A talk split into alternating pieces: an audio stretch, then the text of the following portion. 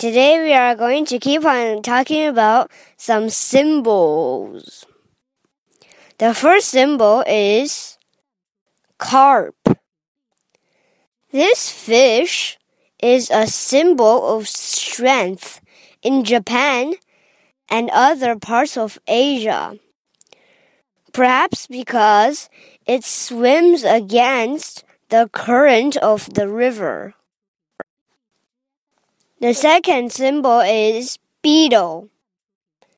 Amulets carved to resemble scarab beetles were the most powerful symbol in ancient Egypt and were thought to give the wearer eternal life.